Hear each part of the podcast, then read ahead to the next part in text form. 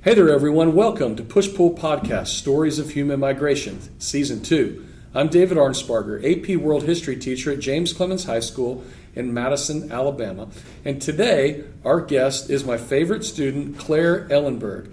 Claire is going to tell us a wonderful story about um, some of her ancestors coming to the United States from Ireland. Claire, welcome to the show, and you have a very interesting story to tell us. So let's get right into it.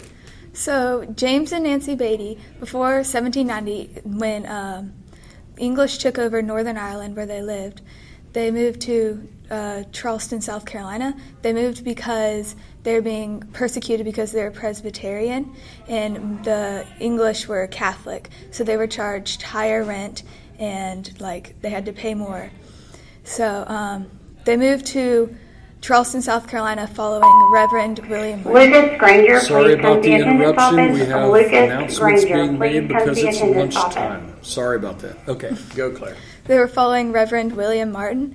To um, he was a Presbyterian preacher, so they followed him to Charleston, South Carolina, where he preached, and they like helped start a church. And he sometimes came and preached at that church. All right, so so this is cool. As you said, this is after the American Revolution, right? So this is uh, 1790s, and so they were Presbyterian living in Ireland.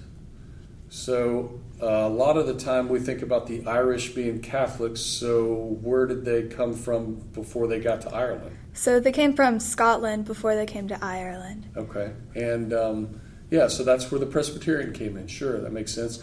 And then, as you said, um the English were in control of all of Ireland, um, and they were landlords, and there was a lot of kind of persecution from time to time in that, uh, you know, at that time.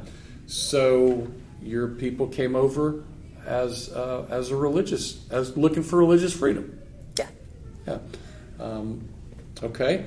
Once they, do you know anything else about the how many other people came over with them and this Presbyterian uh, So, um, minister?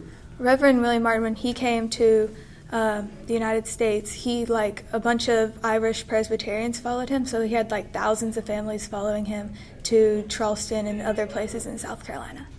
Yeah. So uh, this is a time where we see this group of people sometimes called the Scotch Irish um, because they they kind of came through Ireland and settling in the South, and so there's a, a big there's a big group of people from um, from that sort of ethnicity that hit the South about this time.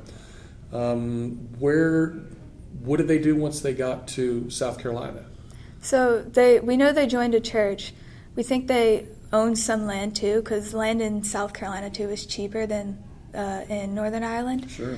So they may have like farmed some, but we aren't really sure about that. Yeah. So uh, on the podcast, we talk about effects of why people move because you know, humans have been moving forever, ever since humans you know left Africa 100,000 years ago. Humans have been moving around. Um, so the push factor here for your family Was they were like religiously persecuted in Ireland? Yeah, and and this is and there's some context there because we've heard other stories about people coming to, to the United States uh, looking for religious freedom, and even before we were the United States, coming to the 13 colonies for religious freedom, right? Um, and as you remember, going back to the whole concept of um, patterns of colonization, they came over with not just their family, but with Like thousands of other families that came too. Yeah, so so that's a pretty cool story because your your family story also fits into the context of the history here, and um, and set up uh, Presbyterian churches in the South. So, uh, and I guess we also talk about a pull factor. So, coming to the United States at the time, they would get land, as you mentioned, they would have land, have that religious opportunity, and still be with their community of people. Yeah. Uh, Claire, where did you get this? By the way, this is a great individual story, a great family story, and also really fits into our history that we study really well.